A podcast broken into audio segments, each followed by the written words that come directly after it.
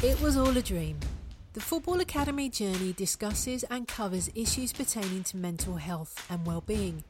If any of the issues discussed in this documentary have or are affecting you, please call the Samaritans day or night for free on 116 123 or go to samaritans.org. What is the journey really like for young players coming through the academy system with only an estimated 1% of youth footballers making it to the top of the game? How can we make the pathway a more positive one for the thousands of young boys and girls who don't end up shining in the Premier League, English Football League, WSL, and for their national teams? I'm Troy Townsend. You might know me from my anti discrimination work with Kick It Out. I want to find out about the highs and lows of the system by speaking with players, their families, and their clubs about what it means to be an academy footballer in England. In episode 1, we heard from the players, clubs, coaches, and football bodies about how the system works when things go to plan.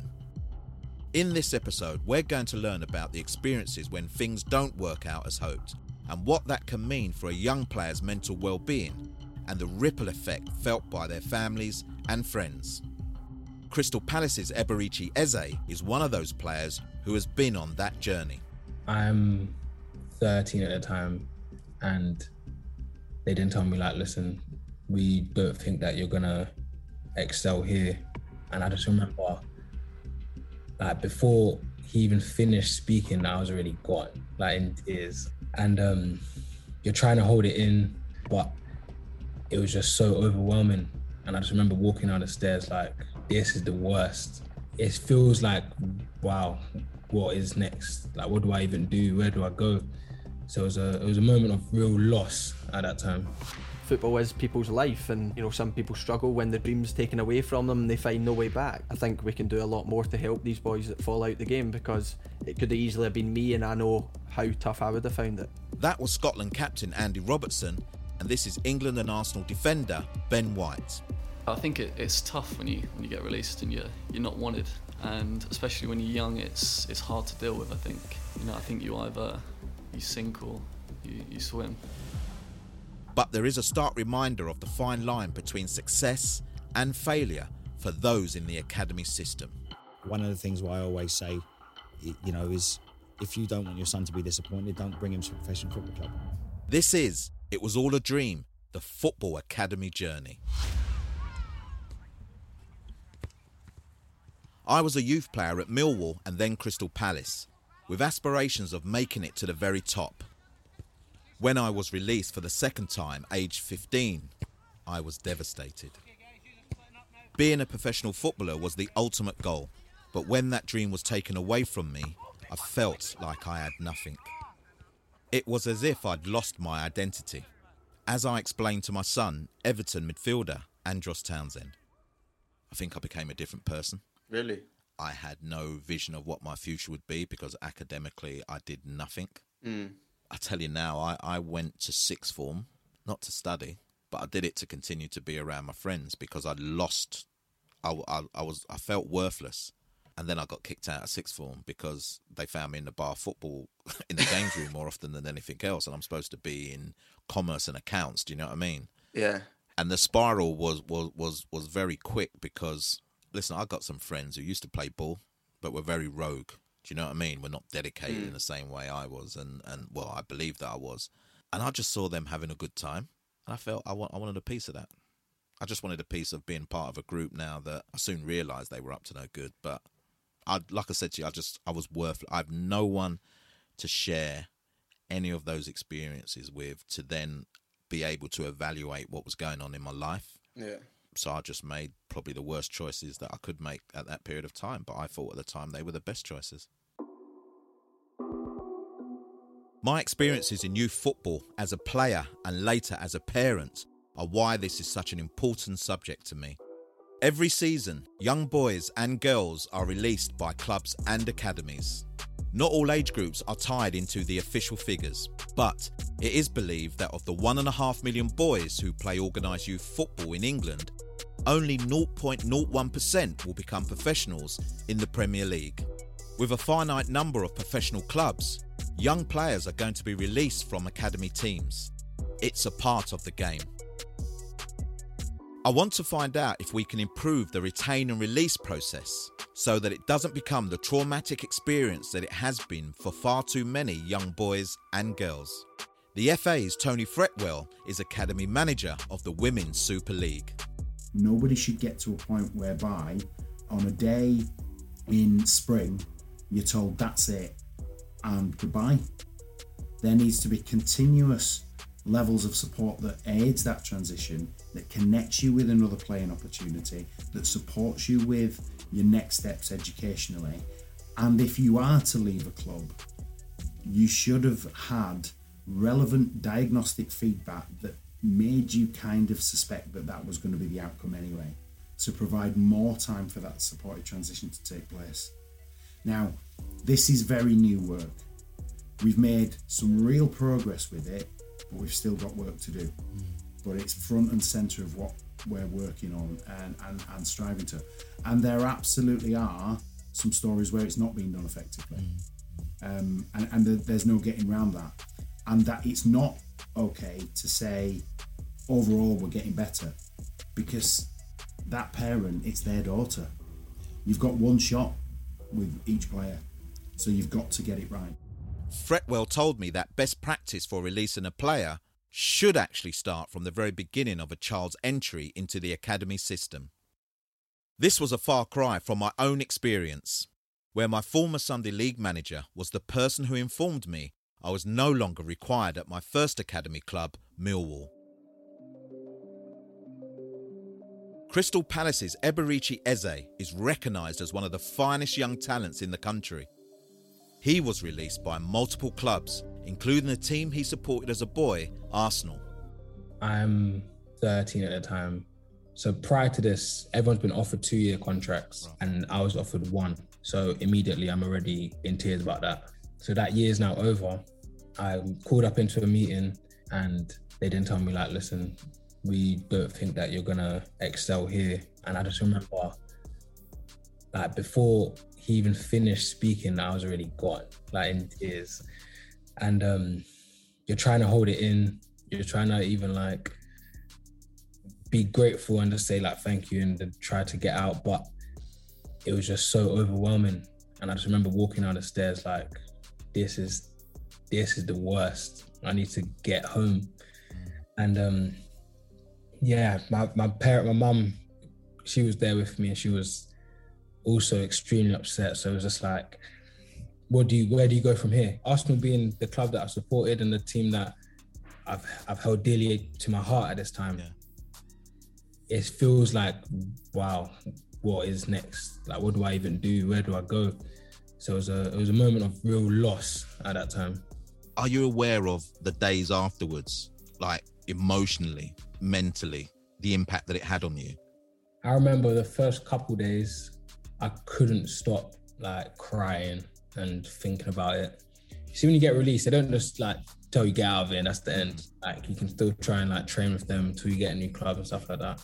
I went to one session after, and during the warm up, like I couldn't stop thinking, and I'm crying as I'm doing the warm up with these guys, and everyone's looking at me because everyone probably knows at this point. So they're trying to like, oh, don't worry, it's all right, but their emotion is too much. It got to a point where I remember, I don't know if it was maybe about a week or so that you've got to move on, you got to make something of yourself now. Arsenal's not the end of the world. When you play for Arsenal at your school, you're the guy. And everyone's like, ah, he plays for Arsenal. Yeah. You want to talk about football, he's the one you need to go to. Yeah. So I was thinking in my head, going back to school and telling people this, this is going to be the worst thing ever. How do I even explain this? Liverpool defender and Scotland captain Andy Robertson remembers being let go by Celtic and the impact it had on him as a teenager. The day I got released, it was hard. I went home, you know, I cried. Uh, you know, I, I made sure I surrounded myself with a family, and then you obviously next day you go back into school. So you know, I was embarrassed, not embarrassed, but I felt a bit embarrassed going back into school and having to tell my friends and stuff like that. Do you know I mean? And you didn't want to tell them the bad news because you know, you know what you're like. You're a 15 year old boy and you don't want to show, you know, any weaknesses and you want to play for Celtic. Although they came back from their disappointments, Robertson and Eze's experiences are common. Most youth players are going to be deemed not good enough by clubs, and it's a fact that they and their parents have to acknowledge from the outset, says QPR's head of coaching, Chris Ramsey. One of the things I always say, you know, is if you don't want your son to be disappointed, don't bring him to a professional football club. Because everybody mm. eventually gets released from the club, and 99% of, of, of the players don't even stay in the game. I think it's been very, very difficult for kids to accept that this is just another job application. That's all it is. It's mm-hmm. just a 12 year audition.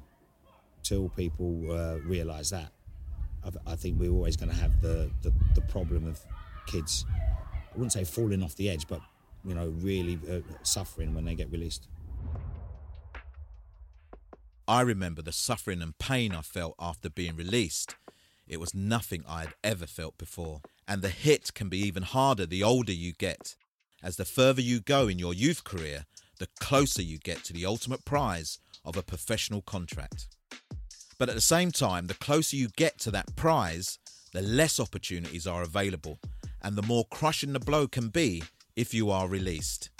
Tom Bates is a performance psychologist and has worked with a number of Premier League and Football League clubs to improve players and coaches' mindsets to perform at the highest levels. The pressures within an academy system inhibit performance with academy players because we forget that potential is realized over the long term. It's not instant gratification, it's not overnight success. We have to think longer term. He recognises the massive impact that being released can have on an academy footballer? It's one of the most difficult experiences for a young person to go through in any sport when you spend so many years of your early life working, invested in the dream. But it comes back to let me tell you a quick story. West Brom lost to Peterborough under 18s in a pretty important game for them at the time. It was the FA Youth Cup. But afterwards, the coach got into the dressing room and he said to the players, Tonight, we weren't good enough. I want to compare that phrase with you're not good enough. You're not good enough is a final statement. It's a judgment. There are there is no room for future growth. We were not good enough tonight is something different entirely. He's involving himself in the process, coach and players together, owning that failure, owning that setback, owning that challenge. And we weren't good enough tonight means that tomorrow is another opportunity to improve again. And in that story lies one of the lessons that I learned very early on. And this is why great clubs create effective exit strategies to support the players that get released. There's an education process involved that helps them to maximize their qualifications that they gain, the courses that they're interested in taking. Great clubs provide an effective exit strategy for the players that leave so that they can further themselves, whether that be in football or outside. Steve Sallis mentors sportsmen and women, amongst others, to improve their mental conditioning. A performance and mindset coach at League One side AFC Wimbledon, he was once an academy footballer at Brighton and told me about the day he was released. It was 1996. It was old school. We, we stood outside a door. We all queued up. we queued up in the in the first team ground at the Goldstone and were told. Um, and then your mate would come out and it was yes or a no or a swear or non-swear. So as you can imagine, that was what was done then. I mean, but at the time, Troy, if I'm honest, it was what it was then. So I didn't think then that that was there were there was a better way. If, that, if that's all right, you know, I'm not yeah. here to completely lambast the game, but we have to talk the truth at the same time, right? So at least we know that the game has changed on that score, don't we? Well, we hope so. I mean, there's still there's still pretty poor practice going on as well as good practice. I have to say, I need I need to share this with you. I think this would be the one bit of nugget. I think it would be great if clubs gave players a choice at the start of the season how they would like to be released if they got released. So instead of there being now this grey area, wouldn't it be a great idea if club says to you, look, you've got a choice of four options. How would you like to be released? Would it be by letter? Would it be by phone call? Would it be face to face? I think everyone would be in a much, much better position then. Some clubs have taken on this kind of approach when releasing players, providing a more collaborative and less damaging way of communicating to players and their parents that they will not be retained. I discussed this with Simon Ord. He's Derby County's head of education and welfare, a club recognised to have one of the best run academies in the country. Right at the start, I'll go back to when they're 9 and 10, when they come in. We have to be as honest with the players and honest as the parents as possibly can. So, you know, everybody talks about the next steps at 18, 23. The next steps start 9 as soon as they sign on the dotted line. We're going to say to parents, you know, these are the stats. You know, you, you your, your, your lad sitting in front of you has probably got more chance of being hit by a meteorite than he has been in professional football. So we just sort of said, you know, what we'll do for the next eight, nine years is give him every opportunity and every experience possible. But just, you know, let's, let's, and that will be repeated year on year on, you know. So I think you've got to be realistic with the boys and you've got to be very realistic with the parents. But we can do all this. Come to the crunch, you're sitting with a kid, the great conversation, the easy conversations are you've got a professional contract. The hardest conversations are the ones, you know, and I'm in all these, is that I'm sorry, you've got a professional contract. Now, I feel much more secure now, Troy, than I did five, six, seven years ago, whereby most kids know when by that conversation's happened. And what we've done is the preparatory steps with those boys beforehand. So USA scholarship routes have been opened, university sort of open days, all those kind of things, and the life skills workshops that we do. So when they leave, they're in a much, much better position to sort of be able to access the support that's necessary. Very often, young players and their families do need support from the game when they're released, but it isn't always forthcoming, and it can have serious and tragic consequences. I'll be finding out more about the impact being released can have on young people and their mental well-being. Next on, it was all a dream, the Football Academy journey. It was all a dream. Imagine being a teenager who's been told for years that you're amazing and are going to be the next big thing. You've dedicated your young life to your dream, not hanging out with your friends, no parties or late nights. You've worked as hard as you can to make it, even to the detriment of your schoolwork. And then one day, your coach sits you down and tells you that you're no longer part of the club's plans. I've been there. It's a moment that can be very hard to describe, even now, and it can have a major impact on your mental and emotional well being.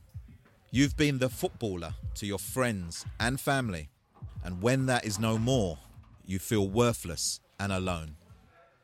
James Chiffey is the founder of Beyond the White Line, a non for profit organisation that supports the mental and emotional well being of athletes away from the field of play. Imagine you're plucked at sort of eight or nine years old potentially into this academy system. And then for the next however many years, your whole identity is wrapped up in this bubble, in this ecosystem, of, and you will be a footballer, and, and, you are the best in your community clubs, and you're ripped out of that community club, and you're pulled away from a lot of your friends. Your friends are now embedded in this world, and so you become institutionalized in this bubble, and every day you're under scrutiny to maintain and retain that spot. You know, every retain and release day comes around. You know, am I going to make the cut? Is it going to be me? Everyone's talking about the one percent and the and so on. So it's a high pressure during their youngest, most formative years. These young minds, these young bodies are growing, and it's all focused on football, let's say.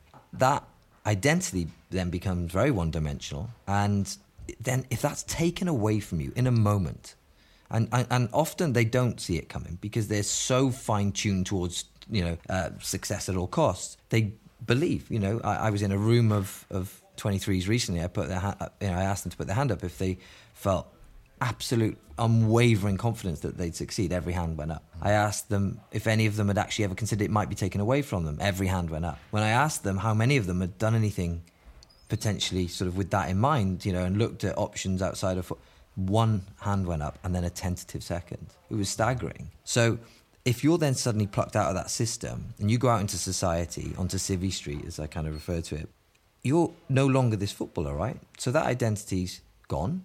So now you're questioning your identity like, who am I? What am I? What are my transferable skills? Where do I go next? What do I do? Can I integrate back into my community clubs? Can I integrate back into like my own community? What happens next? So not only have you been thrust out of this bubble, you're now sort of flailing with without the support system around you. No one's telling you where to be, what to do, what's next. You know, it's it's devastating. One young man who's experienced this feeling is Kieran Bywater. Now a successful financial advisor, he was released by West Ham after captaining their academy side. I almost laughed when I was in in the meeting. It was a, it came as a total surprise to me. You know, with most people getting released, you can not see it coming, but you know, you're sort of out of the squad maybe, you've not been performing well, you've not been having conversations about new contracts. So that news was upsetting, you know, when you've spent 10 years at a club as well. Did you get any support from the club after you were released? Or No. was you released and, and that was it? None at all. None at all. So That there was, was- no conversations about the potential of you going anywhere. It was just, it's the end of your time here and that is it. This is the end of your time here, yeah. And it was almost like, well, what? There was no support. You know, there was no video analysis provider for me to help me get clubs, that sort of thing. There was no meetings arranged for what sort of clubs, what sort of level we, you should be looking at playing now. What's the next step for your career? Um, nothing. Like many young players released from clubs, Kieran had to find time to find and forge a new identity for himself, away from the game that had dominated almost every aspect of his life as a child and then as a young adult. Um, oh, oh, goodness, it's this. That's a relief. What is going on? I don't know. It's Sonny Pike. Ah. As a teenager in the mid 90s, Sonny Pike was hailed as the next Diego Maradona. His precocious skills saw him star in McDonald's adverts, trial at Louis van Gaal's Ajax in Holland, and incredibly, his dad reportedly insured his legs for £1 million. But despite the hype, Pike never turned pro. He gave up totally on the game in his late teens, mentally drained by the commercial deals he was pushed into by his father. I asked Sonny how he felt after he walked away from football. Oh, that's that's a that's a tough question because um, it took me a long time. It took me a really long time to really figure out what who I was and what I was, and even just like thinking like even like re- relationships aside, like I'm a, I'm a son or this that and the other. It was more like who am I? What do I actually stand for? What am I about? And I went down the whole route of drinking, drugs, everything. I tried all that stuff. And it wasn't until I got to my, uh, say, 22, 23, I think my daughter played a big part with the responsibility on her of her. I knew that I had to really sort of really sort myself out because I was going down a, a downhill spiral massively. And I started to understand what I was what I was about really. I started to just to just to want to work hard for my family and just try and do everything the best I can for them. Do you know what I mean? After wanting nothing more to do with the game, Sonny eventually became a London taxi driver. But in recent years, he was drawn back into the sport and detailed his extraordinary personal journey in a book called The Greatest Footballer That Never Was. I did an interview on Talk Sport about five years ago, and I talked about my story. And uh, off the back of that, I just got this feeling where I just got, everything off my chest, and I started to talk a lot more about football openly and what happened to me. Maybe I, was embarrassed to say I never made it, but I got a lot of stuff off my chest. It took me back to like I was a kid again. Like my missus is going to me, "What are you talking about?" Because I never spoke about football with her for the whole time I was with her, and then all of a sudden I'm turning into football guy again. Like I'm starting to get right involved. So I started doing a few badges.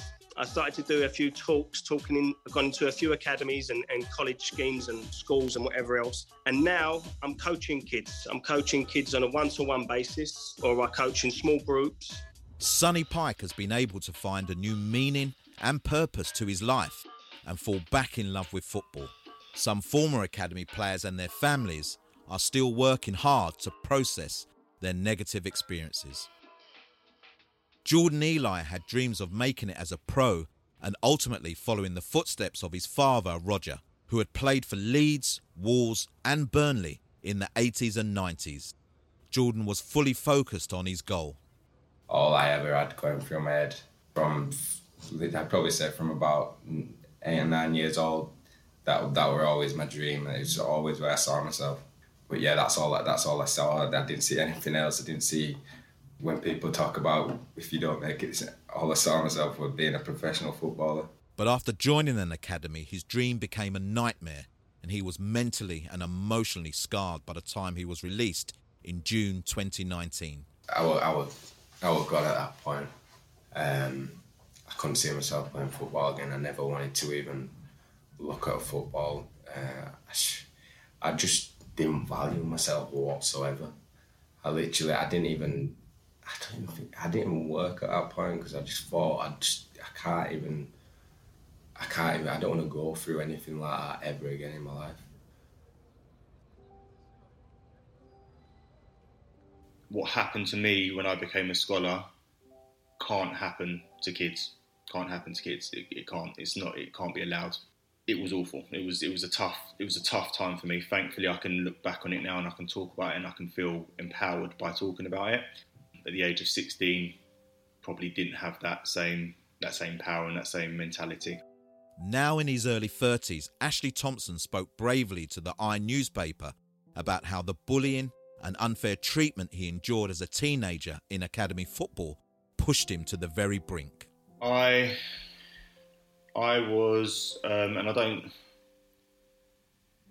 I don't. Again, I'm, I'm, I'm conscious. I'm, i I, I want to what I say. I don't want it to be ridiculously dark. I was half a step away from throwing myself in front of a train. I was, and the only reason I didn't was my nephew had just been born, and I hadn't had a chance to properly meet him. But I was I was in depression and I was ridiculously suicidal um, because I was no longer going to be a footballer and there was nothing for me. There was nothing for me. We speak about aftercare and the fact of not making it as a professional footballer does not have to mean it's the end of your life. Um, that wasn't my mentality um, at the age of 19, 20 when I'd grown up um, and everybody knew that I was good. Everybody knew that I was committed. Everybody knew that my my answer anytime anyone ever, ever said actually what happens if you don't become a footballer? My answer was I am going to be a footballer. So everyone everyone knew that person that that part of me. So everybody pushed and everyone was every time I saw anyone oh actually how's the football going on? The idea of dealing with that was too much for me to bear. I, I, I couldn't see anyone. I couldn't I, I just couldn't do that. The embarrassment of um, having to sign on, going to a job centre, um, and the idea of anybody seeing me going to the job centre when Holden, I was meant to be a professional footballer. I just told them I couldn't deal with any any form of well-being, healthcare, mental stability, training. Um, what could have come in after that would have helped me. Um, would have helped me understand that my life isn't over. But there was nothing. I I wrote to ridiculous amounts. I think near enough every football club up and down the country um, to try and get a trial. Um, still got the I've literally still got the emails in my in my email um, account now. The ones that I sent off saying you don't have to pay me. I will come and I'll train. Just just give me an opportunity. And got nothing back. Got nothing back from the football club I'd just been released from. Um, so I felt like I'd literally just been picked up, taken out of the football world, and dumped in the real world, and said, go and deal with that at the age of 19 when a lot of my friends were going through college, university, um, had jobs, knew how to write a CV, knew how to look for jobs, knew how to look for courses. They knew this stuff. I didn't. I didn't. I didn't get that opportunity um, due to going through football. So I will look back, and I'm I'm glad I can speak about it now. Um, but the darkest point was those two or three years when I was I was deep in depression and and couldn't see a way out.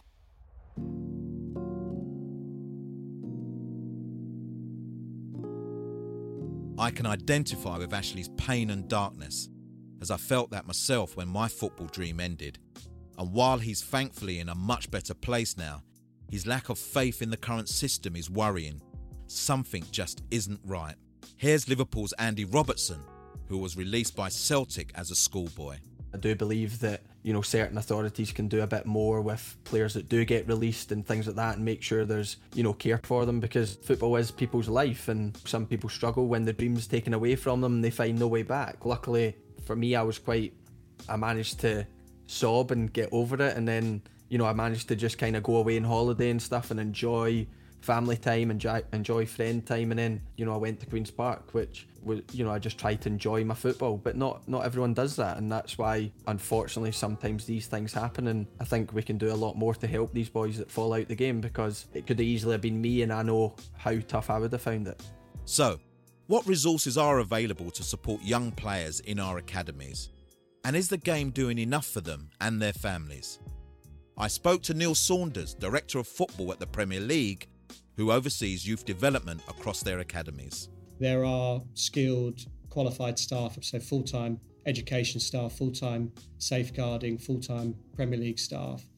And their focus is the players' well being, their, their academic and their personal development. They will regularly meet as a collective to look at how are they developing on the pitch, but also how are they doing in their education, what things do we know about what's going on with their family at this time. And parents will be always the, the most important person in that young person's life. And parents are committing a lot of time to bringing their son to Premier League or EFL academies. And it's important that we work with them and keep that communication open with them so that they understand the journey that their son is on. As the young players progress through the system, they may engage with, with intermediaries and actually trying to provide parents with as much information around the wider academy system as possible can only help to be able to deal with that themselves and to be able to support their son as they go through the pathway. Dan Jolly is the person tasked with leading player education across the Football League, which incorporates the vast majority of professional clubs and academies in England. Obviously, the Football League is serving a lot more clubs than what the Premier League is, so 72 could be 72 plus. Is it difficult to do that, and how much does finance play a part? Yeah, good question, Troy. So, you know, obviously we'd love lo- loads more money. I mean, but I think it's not only about money. You know, yes, it's about us creating the right content and finding ways to deliver that content and how do we support the clubs in offering uh, a life skills program, access to speakers, access to resources uh, in the best way. And we need to listen to them. We need to listen to their challenges, and you know, we need to make sure that we're providing something that can be can be admitted and, and subsumed within the program of delivery that they've got. So, you know, it's what's the really important stuff that these guys need to hear for their particular journey. And, you know, that probably isn't 20, 30, 40 sessions. LFE is supporting, and the clubs are really doing lots of stuff beyond what we would offer them. You know, we're just trying to make sure that there's a base level of, of support there uh, for the apprentices for the clubs. But, you know, there'll be a number of examples of clubs doing way more and going way beyond perhaps what, what our offer is. With the 92 professional clubs in England ultimately responsible for implementing player care and support themselves, where does the Professional Footballers Association fit into all of this? I asked Michael Bennett, Director of Player Welfare at the PFA, about the help the organisation offers to young players who automatically become members of the union if offered an academy scholarship. They come into my room at the age of 16, and I have to say this to people now on the record that once you become a PFA member, you become a PFA member for life. Even if you don't get a pro contract at 18, you're still a PFA member for life. Do you know what I mean? So, and you can come and access the services as any other member who's had a 15, 20 year career today, you know, we have we're having this conversation around mental health, which shows how far we've come in regards to it. You know, we're talking to players now, raising awareness around their experience of mental health, which was never never discussed before. It was a, a taboo subject. We're trying to break down that that stigma around taboo. You know, we deliver workshops now on mental health and well-being to the 18s and the 23s and the first team and the women's game. And now we're doing workshops to staff at clubs, like, you know what I mean? So for me, in 10 years, I've seen a progression change massively. Don't get me wrong, Troy, there's still loads of work to be done. But in this 10 year period, I've seen the numbers of people accessing the service grow year on year. I've seen the shift from it being more about former players accessing the service now to more current players accessing the service. I've seen a shift with the WSL players now accessing the service much more. I see that talking to the younger players that are coming through, touching and talking about mental health. So I, I think in, in, in, these last 10 years, it, it, has changed massively, Troy. And, and as I said, even the governing bodies are talking about it and, and, and now having to move on it. Whilst the game's authorities may mean well, I can't help but feel that player care and support in the academy system can too easily be relegated to an afterthought. With the pursuit of unearthing the next big thing, at the forefront of the club's minds. Suzanne Tobin's son has recently signed pro forms with a Premier League club, and she believes that football should be doing more to protect its young. We all know the amount of money that is in football, and you know there should be in every single club a retain and release team so they can provide support to boys that are released. There, there's no reason why that can't be there. There is money in football to do stuff. Roger Eli's son Jordan has suffered badly after a negative experience at a championship academy. It would be nice to see Jordan at any capacity for the social aspect go out and play football because kicking a ball, you don't have to kick a ball, you don't have to strive to be that professional footballer again. Do it for your social, do it for, and I'd say that to anybody, do it for enjoyment because football's a great game. It's just the game isn't great. A young person's family and support network can be an actual lifesaver if their football dream turns sour. We'll learn more about this next on It Was All a Dream, the Football Academy Journey. This podcast is produced by Unedited. Age of five, I knew that's what I wanted to be. I was watching black and white telly. Coming in from the cold, the history of black footballers in the English game. At that time, Leeds United, seeing them in their white strip and knowing that that's what I wanted to be. This is an audio documentary about the history of black footballers in the men's game in England. I Made my debut against Everton at home at Stamford Bridge. That was amazing, especially at a young age. I'd just turned 18 as well. Spanning two centuries of injustice, accomplishment, pioneering feats, groundbreaking sporting moments, and iconic symbols of our national game. You've got that wonderful, multifaceted tradition because in sport, the team want the best players. In this unprecedented time, we tell the story of how many individuals overcame adversity to give hope to future generations. I think it's important for English football to actually really recognise that and keep promoting that. Because unless you hear that in, in a history lesson or unless you hear that at the FA or unless you hear that somewhere, how are we supposed to know? I'm Jessica Creighton.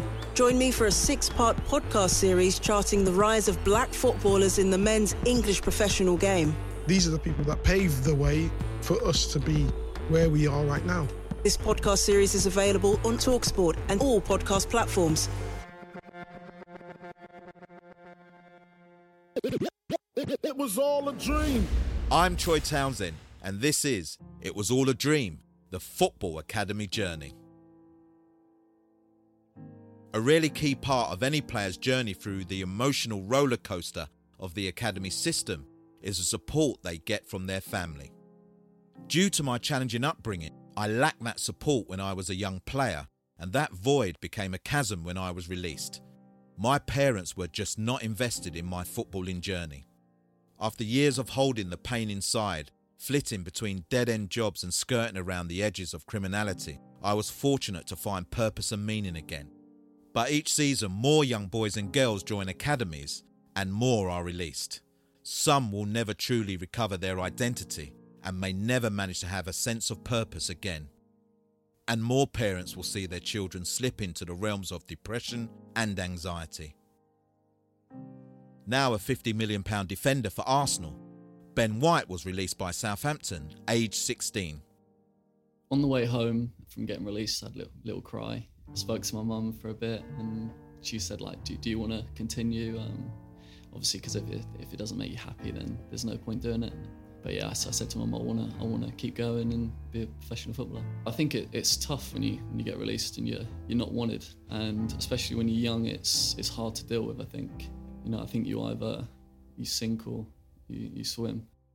When things went wrong during Jordan Eli's time at an academy, his alleged mistreatment by coaches at the club and subsequent release had a shattering effect on his personal and family life. I literally felt worthless, to be honest with you. Uh, every week, you felt I didn't feel like I was getting looked at. Didn't feel like I made. I didn't it didn't matter whether I was there or I wasn't there. It, I didn't. I'm looking around and I'm thinking. I just couldn't understand it, to be honest with you. And I, all I was thinking in my head is just I just want this to sort of end now. It's gone on for quite a while, and I can't really, I can't afford to keep going on like this, it were it were it were horrible to be honest with you. And did you share any of that? So when you said it was at your lowest point and you just wanted it to end, did you share any of that with dad, other family members, anyone within the environment? Did people know how you were feeling? To be honest with you, I felt embarrassed. I felt like I just don't get me wrong. I shared it. I could. There were points where I couldn't. I couldn't sort of hide it. I'd come home and I couldn't hide how I was feeling. But it was. It was sort of like you didn't want to express it because you're thinking. I'm thinking to myself. I'm not. I'm. I'm. I'm better than this. This. This creates an image to whoever I speak to that I'm. I'm not good enough. I'm not. Do you know what I mean? And then it sort of. The longer it goes on, you sort of think to yourself why why the sign me? What what were the point in me even coming? Do you know what I mean? Why am I spending all this time coming all the way over there to just get fobbed off, to not even be looked at, to be treated like they're just running my contract down? Do you know what I mean? Um, I just felt so different to some of the other players. There even there were points where I'd be I'd be in the gym doing what what I was doing, using a set of equipment, and then someone who's thought very highly of the club will come in and he'll, he'll need to use the same equipment. And I'll have I, I had the physios who would I'd have the physios coming in and saying look he needs to use this. And it's like it just sort of just shows the actual thoughts and that what the way they look at you.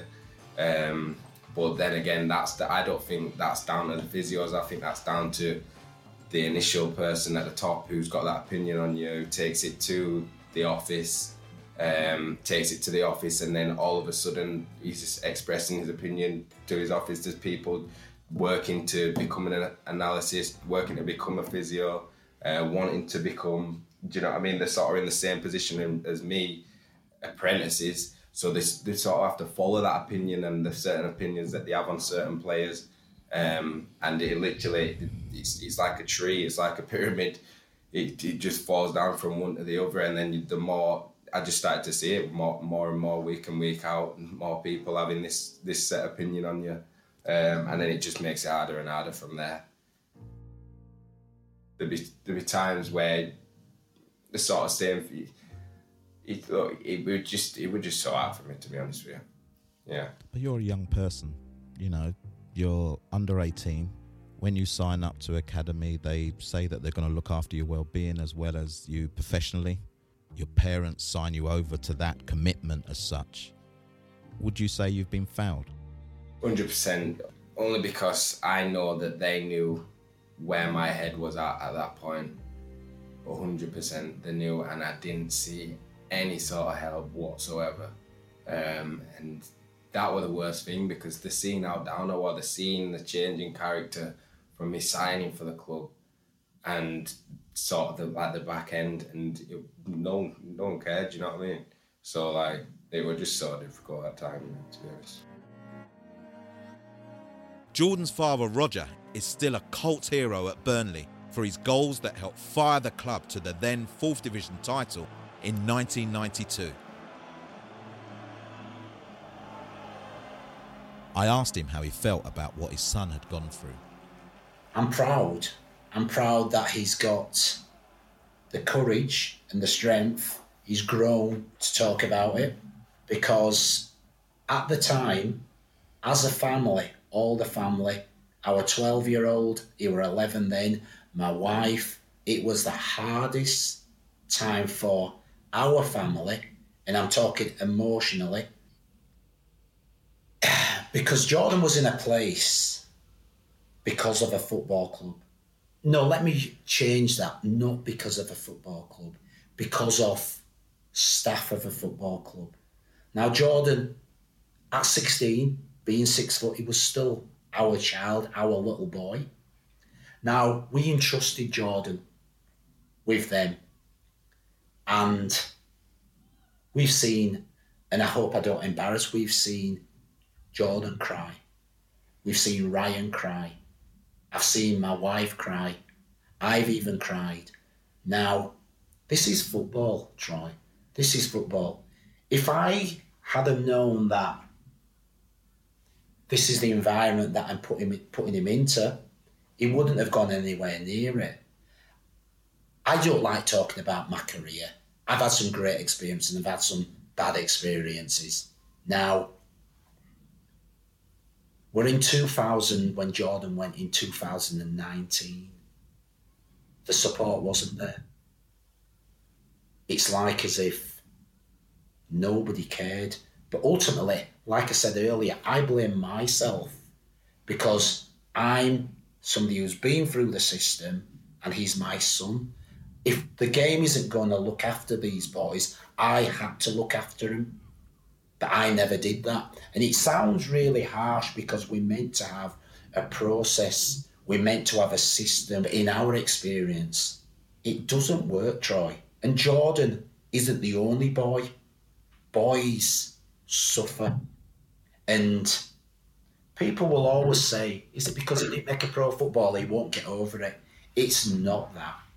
It's not that he didn't make a pro football. Because we seen earlier that if you don't play football, if you're not allowed to play football, you're not going to be a pro footballer. But if you support, all we want is a, a rounded child into a young man. And football used to be about that.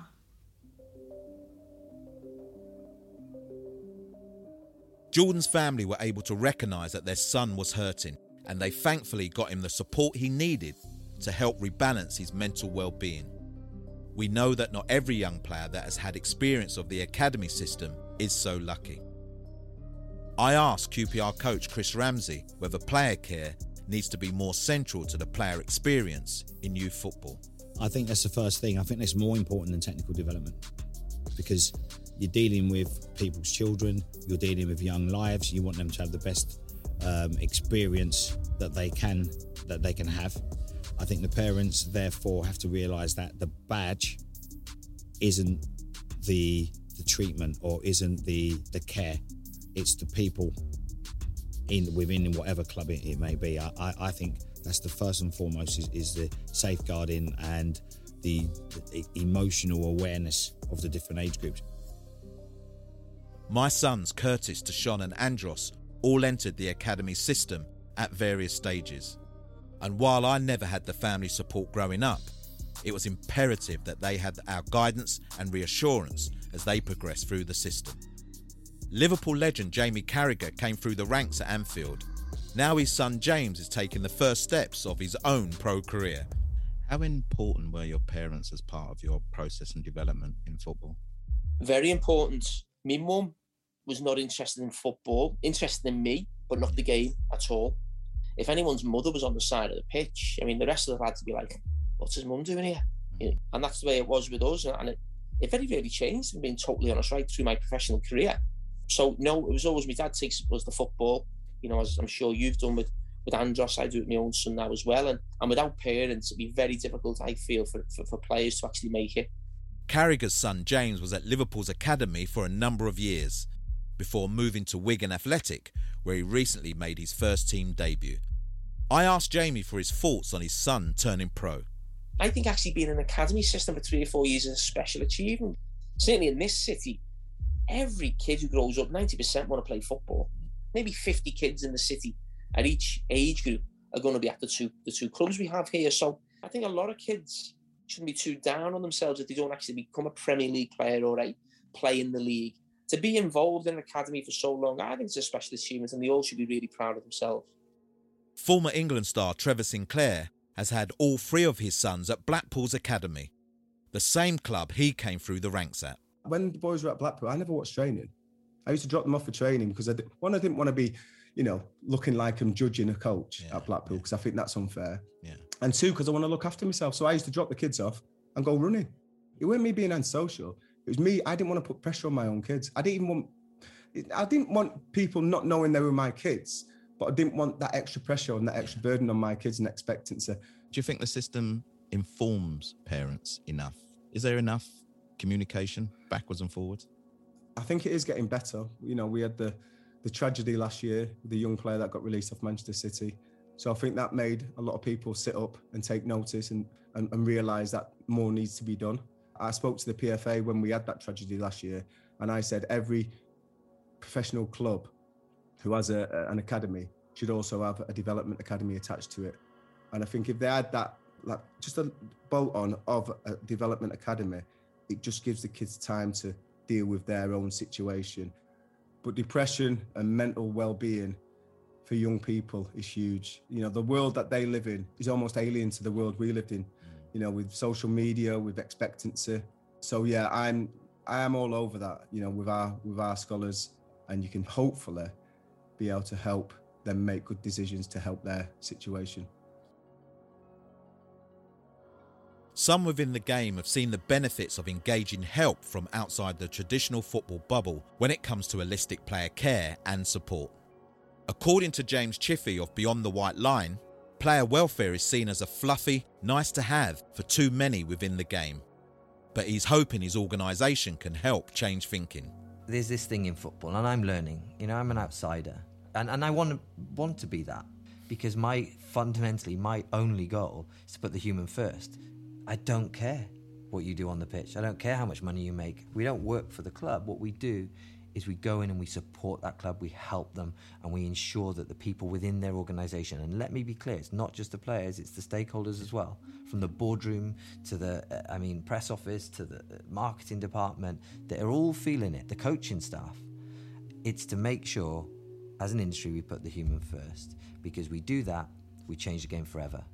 Gender equality, homophobia in sport, racism, we change the game. Chiffey believes the pressures of academy and pro football can have serious impacts on the mental well-being of young male and female players, which require personalised solutions. It's a view echoed by Steven Caulker, the former Spurs and Liverpool centre back, who now plays for Gaziantep in Turkey. I just hope over the next few years we can actually make a change, and the change I want to see is that coaches are sort of having some sort of um, whether it be therapy, some sort of courses, whatever, to have an emotional understanding. So when you go and get your coaching badges, add this emotional welfare to to to be to be a must. You know, not something that's optional, to be a must. So so coaches can see when players are suffering because the signs are there. Um, I see it in players today. I have players who reach out to me on a personal level who don't tell their coaches anything. They're still afraid to tell their coach because if they tell their coach, there's a fear of being dropped.